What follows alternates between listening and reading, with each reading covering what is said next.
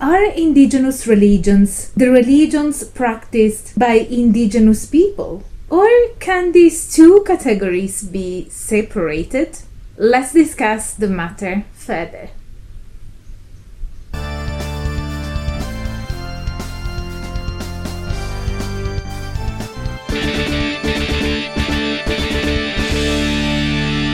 Hello everyone, I'm Dr. Angela Puca and welcome to my symposium. I'm a PhD and a university lecturer, and this is your online resource for the academic study of esotericism, shamanism, paganism, indigenous religions, and all traditions that entertain some kind of magical practice or magical thinking. Today, I will share with you the content of a contribution I wrote for the forthcoming volume Indigenous Religious Traditions in 5 Minutes, edited by Molly Bassett and Natalie Avalos, and published by Equinox. In my piece and in this video, I discuss whether a religion needs to be practiced by indigenous people to be deemed an indigenous religion. Some of the content and references will sound familiar, as I already addressed them in a previous video, and yet I need to reiterate them, as they are relevant to my argument. On to the topic now.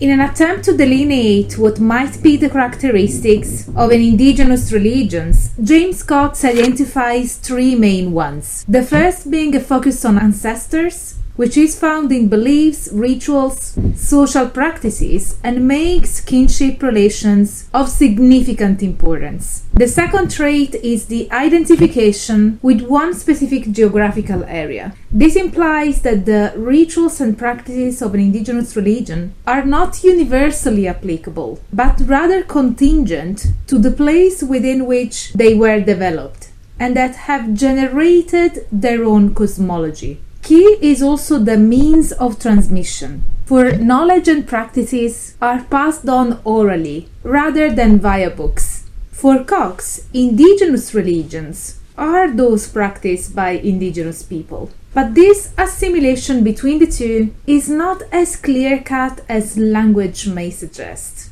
and has been challenged by more recent scholarship. The category of indigenous people is in fact a political classification aimed at identifying, protecting, and guaranteeing the rights of the people, now a minority, who inhabited a territory before its mass colonization occurred. According to the International Labour Organization and the United Nations, indigenous people are those original or first peoples of a place where they have been colonized.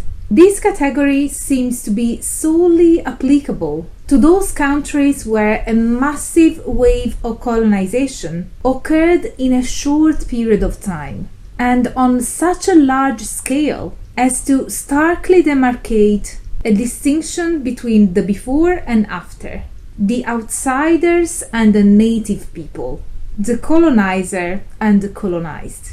Consequently, that of indigenous people is an extremely useful political classification which is contingent to specific geographical areas and subject to the legislation of the country taken into consideration. However, the category of indigenous people as geographically contingent and politically charged appears insufficient by itself to understand what indigeneity is when it comes to religion. If indigenous religions are those practiced by indigenous people, would Christianity be an indigenous religion when it becomes the dominant one within such communities?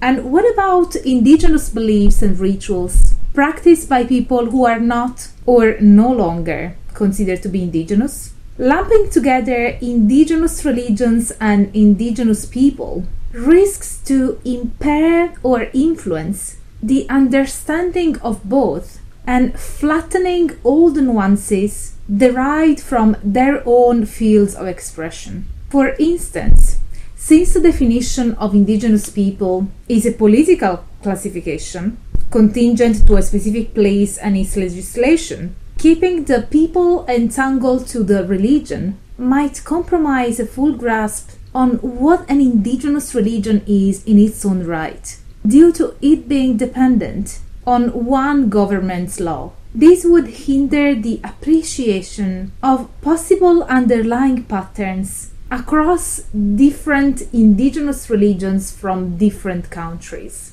while equally limiting the perception of indigenous people as those who have to engage with one specific set of beliefs.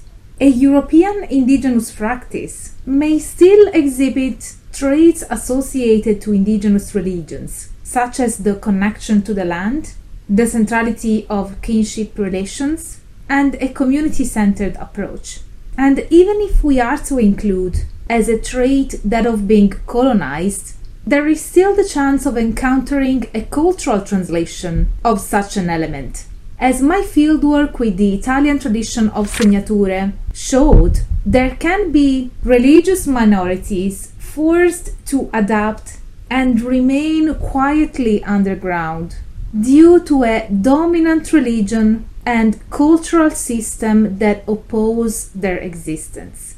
The minority living within the dominant culture, when it comes to religion, might become a system of practices not accepted by the domineering socio theoretical framework that classifies them as the other from what is deemed to be the norm. For instance, the predominant paradigm in the Western society endorses a pre assumed rationalism that dictates what is real, aka the measurable, repeatable, and standardized, and what is not real. As a consequence, those vernacular healers who cure illnesses are seen as delusional because the reality of those practices is outright denied.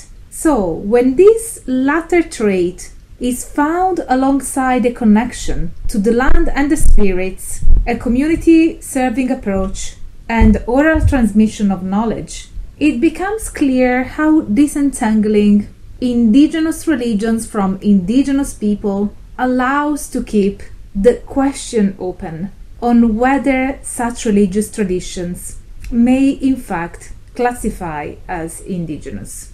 The conversation on what constitutes an indigenous religion is still ongoing within academic circles, and I argue, along with other scholars, that decoupling the category from that of indigenous people would help the inquiry on the two groups, allowing for a more nuanced accurate and contextual understanding of both. So this is it for today's video. Please, if you like my content and want me to keep the academic fun going, consider supporting my work with a one-off donation on PayPal by joining memberships or my inner symposium on Patreon, where you will get access to lots of perks depending on the chosen tier. And if you did like this video, don't forget to smash the like button, share the video with your friends, subscribe to the channel if you haven't already, and activate the notification bell to be notified every time that I upload a new video. Thank you so much for being here and stay tuned for all the academic fun. Bye for now.